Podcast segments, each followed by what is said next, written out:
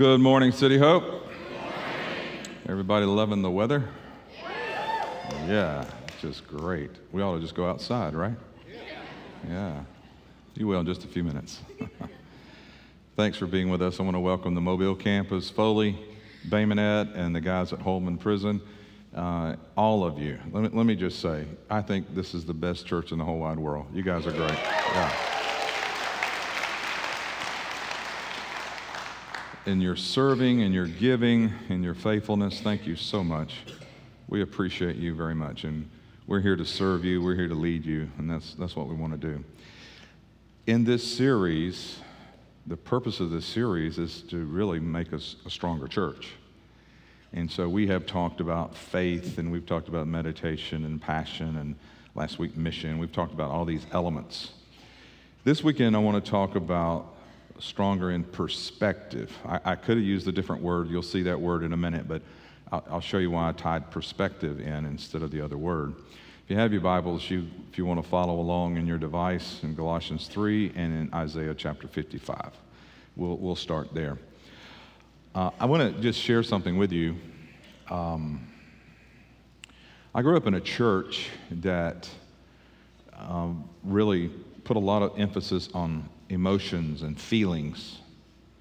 Um, when I think of, and hear the song, It Is Well With My Soul, phenomenal hymn, incredible. But when I think about that, I, I think about my soul is my mind, my will, and my emotions. So I, I grew up in a church that, you know, put a lot of emphasis on feeling, feeling God. And so, you know, you had to have church uh, to feel God. And so people talk about, you know, all of their emotions and their feelings, and you'd have people weeping, and some people were laughing, and then some people were crying, or it depended on the emotion. At the end of the service, there'd be a time for an altar call to come to the front, and people would sincerely go seek God, find God. And sometimes it was happy, and sometimes it was weeping, just depended on the emotions. There really wasn't any structure, there was no instruction, and so many people left a little confused, especially if you were a new believer. And I grew up in it and uh, all my life. And, I, I, and so, what, what I'm going to share with you is something a little more personal because this is something that I struggle with. Uh, and I think um, a lot of you will. And I, and I hope you understand it. I learned then to gauge my walk with God on emotions because that seemed to be the standard. I mean, you know, you judge your walk with God by your emotions. And then you would hear people say in, in sharing, we used to call it testimonies, today we call it stories. And I don't know if you were in a church where they would give their testimony, or some of us old school would even have popcorn testimonies. And uh, you'll have to ask some old person about that. But anyway, people would say, you know, I feel his presence today like I did when I first met him. And the, the, emphasis was on feel, I feel, I feel, I feel His presence. And, the, and that's how people spoke about their relationship with God. So I gauged my walk with God, you know, really on, on, on how do I feel God right now? You know, and, and there were times where I did. I felt His presence. It was tangible and, and just exactly what they were talking about. But most of the time, especially when I was not in, in the church, I was away from the church, I didn't feel anything. Sometimes I didn't even feel saved. And, and so I, I, I felt worse. I had confusing thoughts. They're clogging my mind, and I had questions, but you really couldn't talk to anybody about the questions because it's like you're challenging the Holy Spirit. You're, you're, maybe you're de- being disrespectful to the Holy Spirit because, you know, you just don't ask questions. You just seek His presence, and you can feel Him. And if you feel Him, then, okay, you're, you're, you're okay. You're in a safe place and you know your emotions then tell you okay you're safe so you base everything off this and and then if, if you did hit somebody who would talk to you they would use religious jargon and and I really, I didn't tell them, but I really didn't know what it meant. I'm not sure I know what it means today. You know, you tell someone something you're going through, and they say, Well, Jerry, when that happens, you just got to pray through. You just need to pray through. Okay. And then I'd go to somebody else, and they say, No, you just need to hold on. So I'm praying through and I'm holding on. And then I tell somebody, you know, ask somebody about prayer, and they say, Oh man, I'm telling you, there, there's days when you pray the heavens are brassed over. Really? So here's, here's what it reminded me of. My, the church I grew up in, what I grew up in, is it reminded me of, and you, have all done this. You know, you, you've tried to, to reach out on a phone to a, a large corporation or the government. and you're going to spend at least an hour and you're going to go through 12 prompts if you can get to a person to talk to someone. That's how I felt about God because of how people taught me the way we communicate with God. There had to be a certain feeling, a certain emotion. Oh, okay, now you can talk to God. So I lived in a state of confusion uh, m- most of my life in, in, internally in my soulish realm. And when there's confusion, there's a lack of peace. If there's confusion, see, the, the reason I'm emphasizing this this week, I talked about the Holy Spirit last week, so I want to bring this in because I, I don't want there to be confusion. If there's confusion, then there's no peace. I want us to have, I want us to have the peace. Because, you know, it's like you have people say, oh, yeah, it's, it's so hard to pray. Well, here's what that says to me now. You're telling me it's hard to communicate with God? I think the hard part is the discipline to pray. It's not talking to God. I think He'll talk to you. So I, lived in this state of confusion, lack of peace, and I had no idea, I really didn't until later on in life, uh, how to receive peace that belonged to me. Because you see, there's no reason for you to be troubled or tormented in your mind, especially if you're a committed believer in Jesus Christ. So it's time for us to be stronger in our perspective of God, our understanding of God. And, and you understand the whole purpose of Jesus coming to earth was to bring peace between God and man. First, it starts there my peace with God. And, and, and it's not just peace living in the world, it's peace with, with God. So you, you don't have to be a scholar, but you, all of you know the Christmas story. And when the angels told the shepherds they're going to find a baby wrapped in swaddling clothes lying in a manger. Well, you know what happened in Luke 2 8? They were in the same country, shepherds living out in the fields, keeping watch over the flock by night, and behold, an angel of the Lord stood before them. And the glory of the Lord shone around them, and they were greatly afraid. And one translation says they were terrified. So here comes the angel from God with a message from God, and, and, and guess what happens? They're scared to death. That's an emotional response. There's an emotional response, and, and there's fear and there's terror. Who, who is this light suit guy and this angel? We haven't seen this before. And so their feelings at first, they completely mis- misread the situation. Here's my point you can misread God altogether if you try to read him by your feelings. You do have feelings. You were created in, in the image of God, but the purpose is, is for it to be well in your soul, well in your feelings, in your soulish realm. So today, for most of us, and there may be a few of you that are, that are angels here, I don't know, but for most of us, your feelings can totally fool you. Now, really, this may have happened to you. you. You see a group of people talking and they're talking and laughing, and they glanced at you, and you think, yeah, they're talking about me. You know, that whole group in that department at work, they're all talking about me. They're pouring. No, they weren't talking about you. But your feelings are so sensitive. And that's what happened in this story. The shepherds are fo- fooled by, about God. Their, their emotional response is wrong. And then it goes on in verse 10 the angel said to them, Don't be afraid, because I bring you good tidings of great joy, which will be to all people. I, have come with a great message. I've come with a message of hope. I, have come, for there is born to you this day in the city of David a Savior who's Christ the Lord, and this will be a sign to you. You'll find a babe wrapped in swaddling clothes, lying in a manger. Swaddling clothes means real tight clothes, okay? So the message was peace. Peace where, where are you going to find it? Go to Bethlehem. When they get to Bethlehem, where do they go? They actually go out in a pasture, in a field, and they look over at the mountain, and up the, there's, a, there's a mountain wall there, and inside of it's like a cave, and in that cave is where this so called, what we call a barn, it wasn't a barn, it was really a cave, and they're going to find a baby in a feeding trough.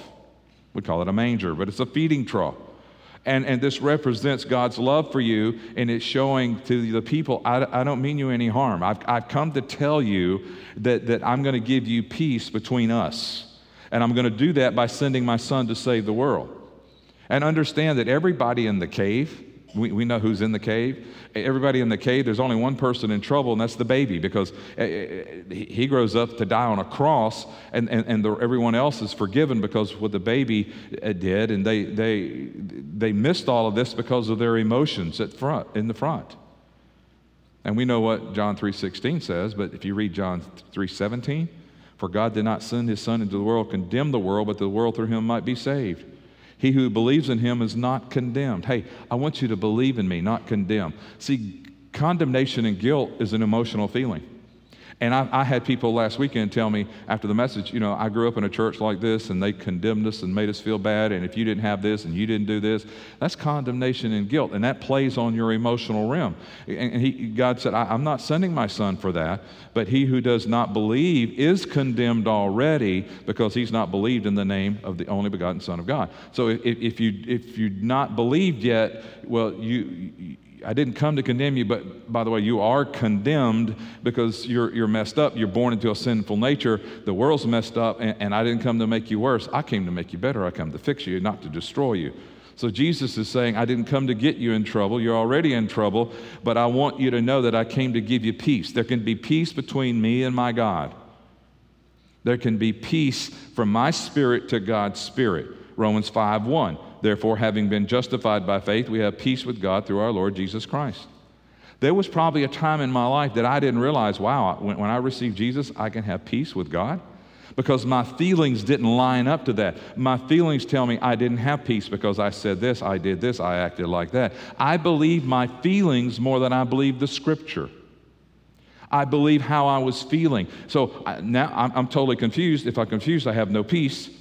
So I walked around most of the time feeling like God was mad at me. I never could live up. I could never measure up. So I walked around with this feeling. And what's going on is my feelings are lying to me. And just like the shepherds with the angels, you, you can be lied to by your own feelings. But if you're a believer in Jesus Christ, you choose peace. It's, it's not automatic, it's your choice. And if peace is not controlling you, then something else is. Because peace doesn't just come because you want it, there's a way for peace to come. And that's what I want to share with you. And the Bible says in Romans 8 6, for to be carnally minded is death, but to be spiritually minded is life and peace. So here, let, let me show you what this is about stronger perspective. The key to perspective is your mindset. Your mindset. Your mind is part of your soul, your mind, your will, and your emotions. So how you think most of the time. Some people think about God a little bit, some people think about God a lot. When you think about God a lot, His Word, you, you, you, you, it produces more peace. So the stronger perspective is of how I think. I need a stronger perspective through the Holy Spirit's peace so I can clearly see my future and my directions. So my feelings are not controlling this decision and that decision and where I go, the business I start, getting into this contract with these people. I can't let my fickle feelings go on that. And, and, and here's what happens if I'm depending on that and, I'm, and, and you grew up like I did, you're thinking, okay, well, I need a certain emotional feeling to know that this is God. I can't just take it from face value from my heart that I heard from the Lord. I've got to have a feeling attached to it. So, how do we do this? How do we change our mindset? I want to give you four ways, okay? Here's the first one. The first one is actually right out of the scripture. It says, "Let the peace of the Messiah control your heart." That's one translation. It's Colossians 3:15, the first part. And let the peace of God rule in your heart. Let the peace of the Messiah rule your heart, his peace. And then in verse 16, the part A, it says, Let the word of Christ dwell in you richly. In other words, your part is take in the word, receive the word, you know, listen to sermons, read good books, put in worship, listen to worship, put that in you. And then the B part of 16 says, By teaching and admonishing one another. In other words, when you receive something and you take it in, you, you can't do life alone. You, you need people around you. So it's like get in a small group, talk to people, share. Tell someone what's going on in your spiritual confusion or frustration. Let someone else that has been there express how that works out so you can glean from that and not just be isolated. And then the last part of verse 16 says, in, in psalms and hymns and spiritual songs, singing with grace in your hearts to the Lord. So starting this process changes the way you think, the mindset, and then the Spirit, and, the, and, and then your, the Holy Spirit produces life and peace. Now, there is a great example of this in the book of Isaiah, Isaiah the prophet, in chapter 55. And so he's going to declare something and he's going to show it. Now, God is giving him this for us to understand. So I, I want to take it and break it down. In verse 7, he starts off and says, Let the wicked forsake his way and the unrighteous man his thoughts. Well, Pastor, I'm not wicked. Yeah, but we're all unrighteous. We're all sinful. That's you and me. None of us think like God naturally.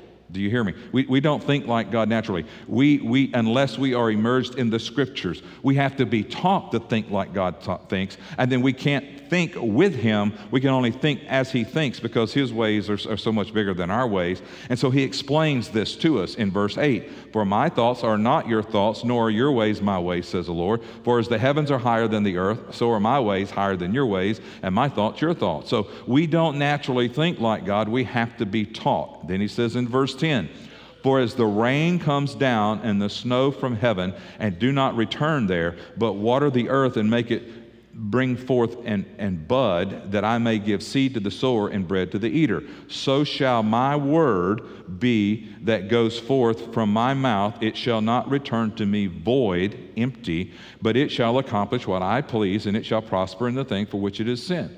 My word is like rain. If you take a plant and it doesn't get any rain, it's eventually going to wither, but it's never going to produce fruit. And a lot of us are like that. A lot of us, okay, we love the Lord, but there's, there's, there's, there's, there's no growth and there's no fruit. If there's no fruit, it's because of no growth. And maybe it's just because our emotions are playing into this. Then in verse 12, he says, For you shall go out with joy and be led out with peace. For you shall go out with joy and be led out with peace. Now, l- let me share this with you, and respectfully I say this, okay? In my lifetime, there have been, there have been numerous movements, and some would call label them as revivals, where people go and they go to, to find joy in that place. And, when, and, and that's what they're looking for. They're looking for their emotional fix. They're looking for something so they will feel better in their emotions. They want their emotions. And, and then in those places, you know, a lot of emotional stuff happens. This scripture says to go out with joy.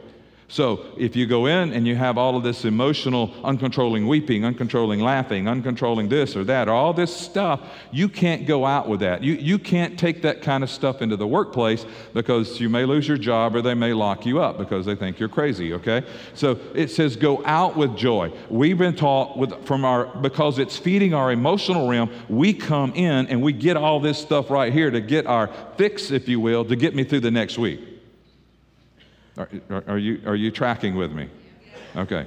All right. So, joy is not so much the outward display of emotional craziness or being uncontrollable, it's simply saying, Look at my life.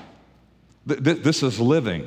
I have the joy of the Lord. It speaks. I, I, I, don't have to do something to get attention. I just live my life because there's joy in my heart, there's peace in my soul. And it's simply saying, This, is, this life is great. I, I love this life. And, and you see, the problem is many people only feel joy when they're in church, or you feel joy during worship, or you feel joy through a certain song or a type of song and, and, or, or, even in the message, you know, you, you, you feel joy. And, and, and, but see, here, if you're in a large group of people, okay, everybody's come together, so we feel all this stuff. God is telling us, listen, I want you to go out with joy and be peacefully guided. The original text says to go out with joy and be guided peacefully. So I'm walking and talking joy and peace wherever I go.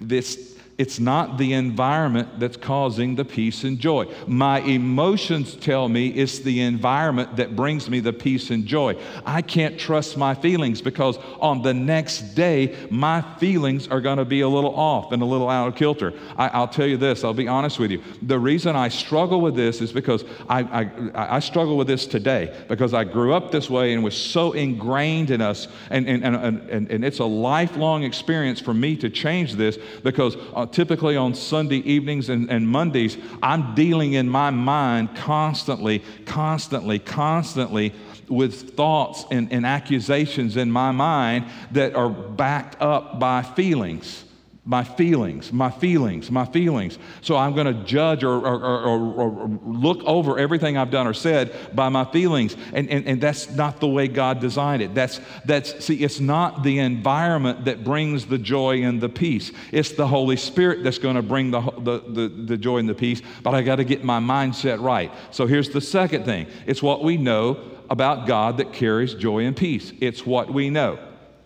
So I'm giving you stuff so that you know. Isaiah goes into verse 12, part B. He says, The mountains and the hills shall break forth into singing before you, and all the trees of the field shall clap their hands.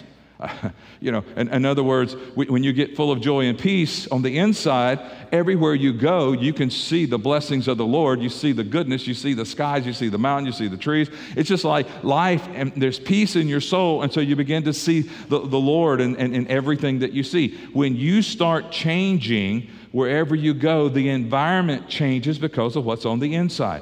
You're changing the area by what's on the inside. And in the beginning, if you're a new believer, yes, you come to church because you want to be in the presence of God. And yes, you want to experience the joy of the Lord and the peace of God. But eventually, to become mature you, and to become stronger, you have to learn to go with the peace of God. Take it wherever you go, not just a service or a song or, or a sermon. It, it, it just amazes me. Listen, all I am, all I am is a mouthpiece for God. You, you can't rate or scale sermons and you can't do it. No, you take what I'm giving you. You take the word that's going out as a mouthpiece from God speaking to you. You take that and you put it in your heart and you start working it and applying it. So, it, so if it doesn't meet a certain emotional response, then you, you discredit it. No, you can't go by that. It's the Word of God. it's like a batter getting in a batter box that hit a home run the last time up. You're, you're saying, okay, is he going to hit another one? Well, the, the percentages are no, he's not, okay? So it's not that, but it, it is constantly the Word taking in and saying, Holy Spirit, what are you speaking to me? What do I take out of here from this service? What am I walking in? Because I don't want, see, pe- pe- listen, people that are built the way that I've been built, they, they are waiting for emotional stimulation to happen. I, am not here to work your emotions. I could work your emotions because we're emotional people. And I want your emotions to be involved in what you do, but your emotions have to be healthy. And so that's what I'm trying to get you to see through this. And I'm, I'm going to get there in a minute. You'll, you'll see it all, all come, um, come together. So in the beginning, when you find God, yes, you, you need this. But as you grow older, you want to become stronger. And, and, and so you're peaceful. Number three, guard your thought realm by not thinking alone.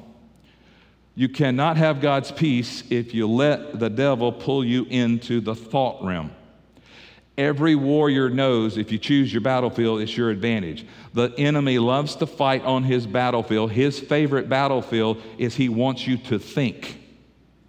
Now, there's nothing wrong with thinking. The problem is, is when most people hit a problem or, or, or, or, a temptation, they don't factor in the word of God into their thinking. Satan goes to Eve, has God said? And Eve said, uh, God told us not to touch this, eat this, or we're going to die. That's not what God said. What's Satan doing? He's trying to get Eve to think, but not with what God said. That's not what God said. Don't think about that. Satan goes to Jesus. He's in the wilderness. He's been fasting 40 days. And, and, he said, Hey, if you're the Son of God, I know you're starving. Why don't you turn those stones into bread?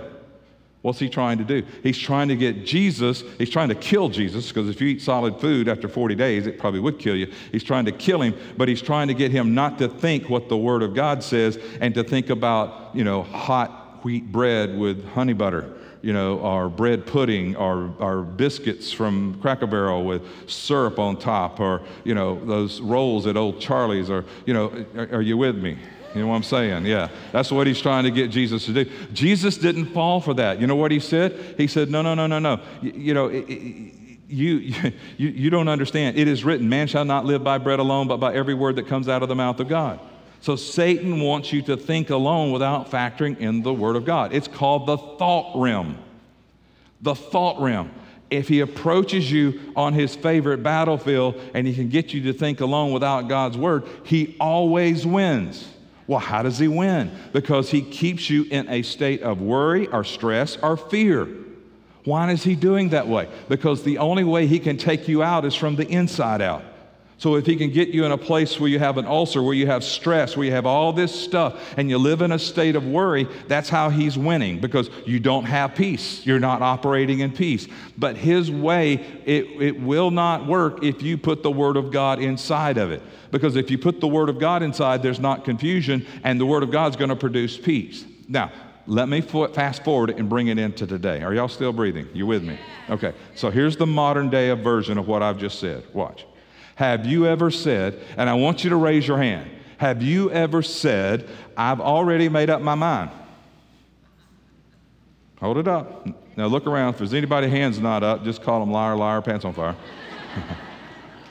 no, we've all said, no, I've already made up my mind. I've made up my mind. Listen, most of the time, that's a decision based on old information programmed in your mind. We have simply retrieved old information from our subconscious mind and delivered it into a form of a decision. And guess what? Many times, those are wrong decisions. The subconscious mind must be changed in order for your life to change. And you can change what's been stored in the subconscious mind. God built us where it can be changed. So you understand, for example, by the time you're a teenager, there are some decisions you've already made. You've made decisions about uh, marriage or money or job or, you know, or sex or, or even the church. So you're, you're living out of what you've been programmed in your subconscious mind. You already had, I used to have kids tell me, well, you know, when I get married or I'm going to marry somebody like this, or when I get married, I'm not, there's not going to be divorce. And I, you got all these things that are programmed in your subconscious mind. Now, there are muscles in the human body that were created to react to stimuli without subconscious thought, like your lungs and your heart. But we also have thoughts that operate the same way. They're called reflexive thought thinking, reflex thinking. All thoughts in your subconscious are reflex thoughts. And when they are triggered, certain words come out, certain behaviors surface, patterns and actions occur. Most of our lives are spent re- reacting to the reflex thoughts in our subconscious. And we may think we're in charge of our lives, but our subconscious is if we allow it. So we make statements like, I've already made up my mind. We think it's an independent decision, but really you're making a reflex decision. And just as there are physical habits to break, there are thinking habits to break. And here's what happens to us in the natural. Let, us say it's drinking coffee or smoking or driving the same way to work. The, those become reflex thought patterns. So you drive to work the same way and you don't even remember it. You don't even, you, are so familiar with it. You know, you, you forgot you had 20 cups of coffee because, you know, it's just, you know, it's just a habit now. God created the subconscious and it was good. It's part of the mind. Why do we have a subconscious mind? It allows the conscious mind to be free to analyze and receive new data. But when our subconscious mind is programmed with the world's thoughts and, program, and, and, and programs, what the world puts in, we end up most of the time with a negative thinking process. Our subconscious minds then become a liability and not an asset. So, how do I change my mind? You renew the spirit of the mind. You can be a positive person and have a negative spirit of mind. And that term spirit is a small s. In other words, it's an abstract sense of attitudes or the way we think. For example, the spirit of America is Americanism.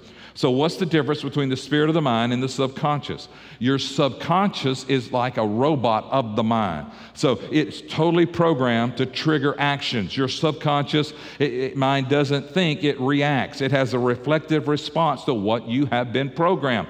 The spirit of the mind is the overall attitude that you have toward life or certain areas of life. And it's made up by all of those programs and compartments that you've learned through your life, and you've established those those attitudes. And if they're negative and if they're wrong, you have a negative and wrong mindset. And in order to change, you have to realize you have to have a spirit, you have to have the spirit of your mind. You have to change that. You have to reprogram that. And if you don't change the spirit of the mind after you're born again, when you're born again, your spirit's brand new, not your mind. Then if you don't, your, your, your present mechanics of the mind continue to operate just like they have been programmed for 20 years. So, no matter how many books you read, courses you take, you know, whatever, until your spirit of the mind is renewed in the image of Christ, it can't change. So, the Word of God, I want you to understand, it's not like some kind of pill you take and, and, and it settles us down. The Word of God is the real deal. Here's what makes it real the Word of God is truth. People want truth. We need truth. And it's not the devil, it's not the devil, you know, will defeat you. Uh, if, but if you have truth, if he comes to your battlefield and you have truth, he cannot defeat you. Here's the fourth point worry and peace cannot coexist in the same time. You, they, they cannot coexist in your mind. You choose which one you want. You hear me? So, so watch. You, you, get, you have peace between you and God when you become a believer. It's there. You got to take it. You have to choose. Do you want to worry and stress or do you want peace? You have to choose, I want peace. I do not want the enemy to defeat me on my playground. So, Paul wrote in Philippians, he's trying to help us. And in Philippians 4 6, he said, Don't worry about anything. How many of you know that's hard? It's hard. It's hard not to worry. But if he just told us that, don't worry about anything, and didn't tell us what to do when worry shows up, then we would have a problem because there, there would be a vacuum there because your mind will suck something else back in. Okay, I'm not going to worry. I'm going to pull that out. Well, your mind's going to pull something back in. You just can't throw something out and leave a void. You've got to put something back in when wrong thinking was there. And then he says, then he goes on to say, Tell God what you need and thank Him for all He's done. So, you know, you let your request be known to God. When you pray, my peace, Lord, your peace will be bigger than the thought that I have. Lord, I need your peace in this thought. Then he goes to verse 7. We all know this verse, but I'm reading it in the New Living Translation because I want to emphasize something. Then you will experience, when you pray this, don't worry and pray this, you will experience God's peace, which exceeds anything you can understand. His peace will guard your hearts and minds as you live in Christ Jesus. The word there in the Greek, there's a strong picture word there for guard, and it's, it, the, the, it, the original says the peace will garrison your heart. There'll be a garrison there. The ideal is that the peace of God is like a soldier and when you need the peace of God and you go to your favorite scripture and your word or you pray something, it's the picture in your mind needs to be that this peace is like a soldier that comes stands in front of your heart and guards your heart and protects it. And, and here's what we have to understand that as we learn this and we process this over time, this whole peace, it's remember we have to be taught. You hit something and you go to God, okay, fear just hit me, Lord, give me peace. And you get peace, and maybe it lasts for six 60 seconds. Then you go back and you do it again. You go back and you do it again. It's learned so that what's going to happen is as you learn this, because we all have thoughts, we all have bad thoughts, and some are big and some are, some are small, but regard, regardless of the size, the peace of God is bigger than any of them. And so the peace of God is bigger than any bad thought, and a soldier bigger than any of them will come when, the word, when I say what the word says, when I say what Jesus says. And, and what you have to understand is that peace is even beyond my understanding. What does that mean? It's beyond my subconscious. It does not make sense how I can have peace and I'm going through this, or we're going through that, or this is happening, or that's happening. All these things are happening in my life because, see, if I don't understand this, this garrison of this guard is going to come and bring peace. Then, if you were raised like I was raised, then I've got to have some kind of emotional stimuli to get me ramped up so I can feel a certain way. Then, okay, now I have peace. But then tomorrow, guess what? That feeling's not going to be there because I can't live on my feelings 24 7. You just can't do it. You're going to crash and burn out. It won't work. And how many Christians, I, I guarantee you, I wish I could, I, I, I, wish I had time to think about it more, but I guarantee that most of the people that grew up my age, they're, they're not in church right now. I can tell you, they're, they're not there. They, they went AWOL when they were teenagers. They, because why? It was, list, it was a whole thing of, of listed of do's and don'ts, and the only thing that helped you get through all, all of the rules was you got to have this emotional high to get through all the rules. And guess what? You crash and burn. It's not going to get you there. I have to understand that God will send His, his peace and it will guard. So, th- this is really what I'm doing when I pray that way and think that way. I'm reprogramming the perspective of my mindset to line up with God's Word. Watch, once I do that, now I can reprogram my emotions. I need my emotions. That's part of who I am. But I've got to reprogram it with God's word and God's mindset. So when something happens, I go to His word. And then guess what? My feelings then start to be reprogrammed. My emotions are reprogrammed. Listen, your emotions will not work the way they're designed to work until you reprogram them. God created them to work right. Adam sinned, and because of the nature of sin, they don't work right. And the only thing that's going to make them work right it's Jesus Christ and the peace that He has, and then us developing all of this. And it's, it's like this this is probably a crude illustration, but it's like a baby controlling their bodily functions. And mama knows the day and the hour when they finally potty trained. Right, ladies? Yeah. But they can't do it until they grow. They have to grow. The, the, the, body has to change. They, they have to learn to sense, okay, and, and to hold and, and know when to release because when they're young and immature, they don't. They just, you know, you got to go, you got to go. So, you know, some people never train their emotions to deal with the issues of life. And here's what I mean by that when they feel fear, they talk fear. When, when, when they, when they fear, feel anger, they release anger. When they feel lust, they give away to it. Every emotion they feel, they give vent to it. And, and, and some of you, some of you, you're the world's worst when it comes to fear because when something happens, it can happen in the news, it can happen in the community, it can happen in your house, at your job. And, and, and what happens is you come into fear, and when you come into fear, everybody in your house is brought into fear. It's like in the spiritual realm, there's a blue light special on your house.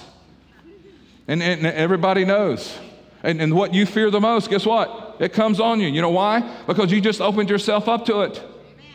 You just sent out the message to every, all, all, the, all the, the evil spirits to come with fear and torment. And, and, and listen, I am no, I'm not any different than you. Because on Sunday afternoon, Sunday nights, and Mondays, it's like that. It's just, I have to fight those feelings and those emotions because of what I was taught. I have to repro. Well, how long is it going to take you? I don't know. I'm a slow learner, okay? I'm just dumb, I guess. But it's just a, it's that weak spot where the enemy's constantly attacking me and I, and I refuse to be defeated in this area. So I constantly have to struggle. I have to own it. I don't go around, woe is me, poor, poor, pitiful me, feel bad for me, pat me on the back. No, I have to own it, and I have to step into a place where I can take, no, God, I am not going to go into that place because your word says. Because if we have fears because we're thinking the wrong stuff, you want peace, you think the right stuff from God's perspective. Okay, I got to close. Is everybody good? Okay. If you don't get it, come back at five. I'll do it again. Let me close with this. In 1 Peter, he's giving encouragement to believers to finish the race.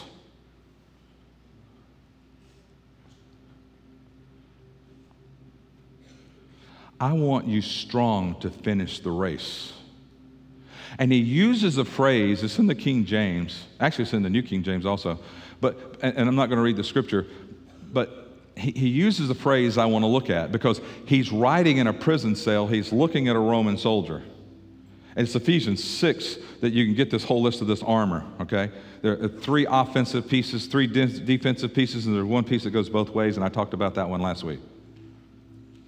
But he's, I want to single out the helmet because the Roman soldier had a helmet, weighed about 15 pounds.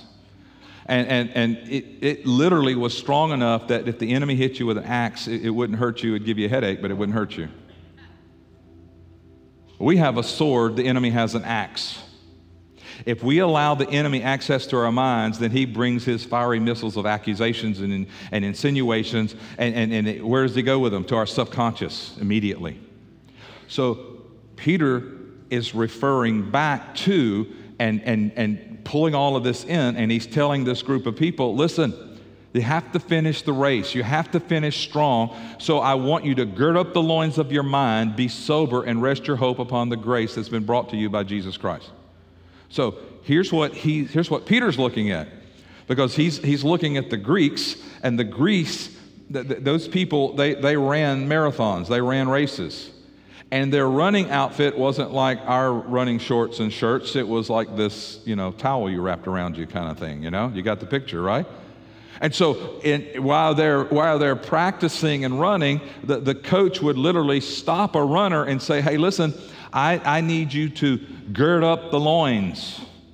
I need you to pull up the, the pull up your outfit, pull up your garment, and, and, and tighten it up because you have to run the race to finish the race. And then if you don't, what's going to happen is as you're running the race, it's going to fall down around your legs and trip you up, and you're going to fall and get hurt.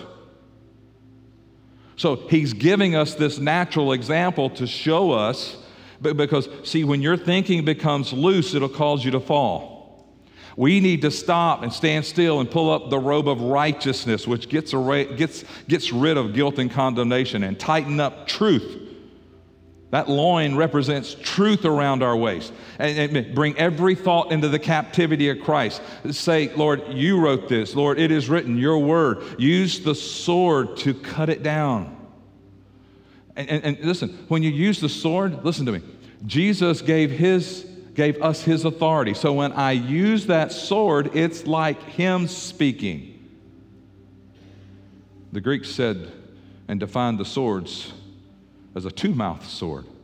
The Romans used five different swords. One of the sword was a two mouthed sword. They didn't call it that, but the Greeks called it that. That's a short sword, but at the end of it, the, the end of it hooks around eh, like, like the beak of an eagle, and it was very sharp, and it, you, you would in, enter it into the enemy and then twist it, and when you pulled it out, whatever it's caught on, everything comes out. Got the picture? the word of the living God is like a two edged sword. We don't have an axe. We got some battle axes, but we don't have any. We don't have an axe. We have a sword. Why do we need a sword? Because one edge of it works from God speaking to me, and the other edge of it works for the enemy trying to attack me. That whatever he's trying to do, I can pull it away and it can have no harm on me. But I have to use it. And listen, that's not based on my feelings. That's based on what I've been taught and what I know. I have to use it. And He's never going to stop coming. But I refuse to try to live without peace. I refuse to try to live and, and walk through life and finish the race without the peace of God because if you do, you're going to try to depend on something in your emotional realm. I can't trust my emotions. I can trust my Savior. I can trust the Holy Spirit. I can trust the peace that's inside of me. And here's the deal, and I'm done. You can't have this peace. You can't have this guard unless you have Jesus. And I'm not talking about a head knowledge, I'm talking about a heart knowledge that you know Him and you love Him. Because the enemy's never going to stop attacking you. That's his job description. But why? Why can't I overcome? I can. I have to. I want to. But I can't do it without taking the sword of the Spirit, without reprogramming my subconscious mind. then I can be victorious. I can conquer, I can win. See, I want to finish the race. How about you? When I say finish the race, I'm not talking about living a long life, 80, 90 years. When I say finish the race, you know what I'm talking about? I'm talking about finishing everything God has designed for me to finish. And if I'm letting my emotions play into that, and I start looking behind every bush, and this business thing comes open, and this, or this partnership, or this partner to marry or this person to, to be engaged to or this school to go to, all these things. And oh, you get into all this stuff that's so indecisive. God said, No, let, let me put that guard right there. Let, let me put the gar- garrison there, and then you'll have peace. And when you have peace, the old timers used to say it this way you'll know in your knower.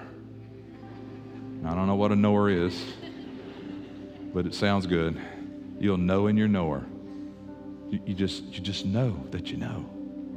When you know that you know, there's absolutely nothing that can stop you from doing what God has called you to do. Nothing. I want you to finish the race. I want you to gird up the loins with truth.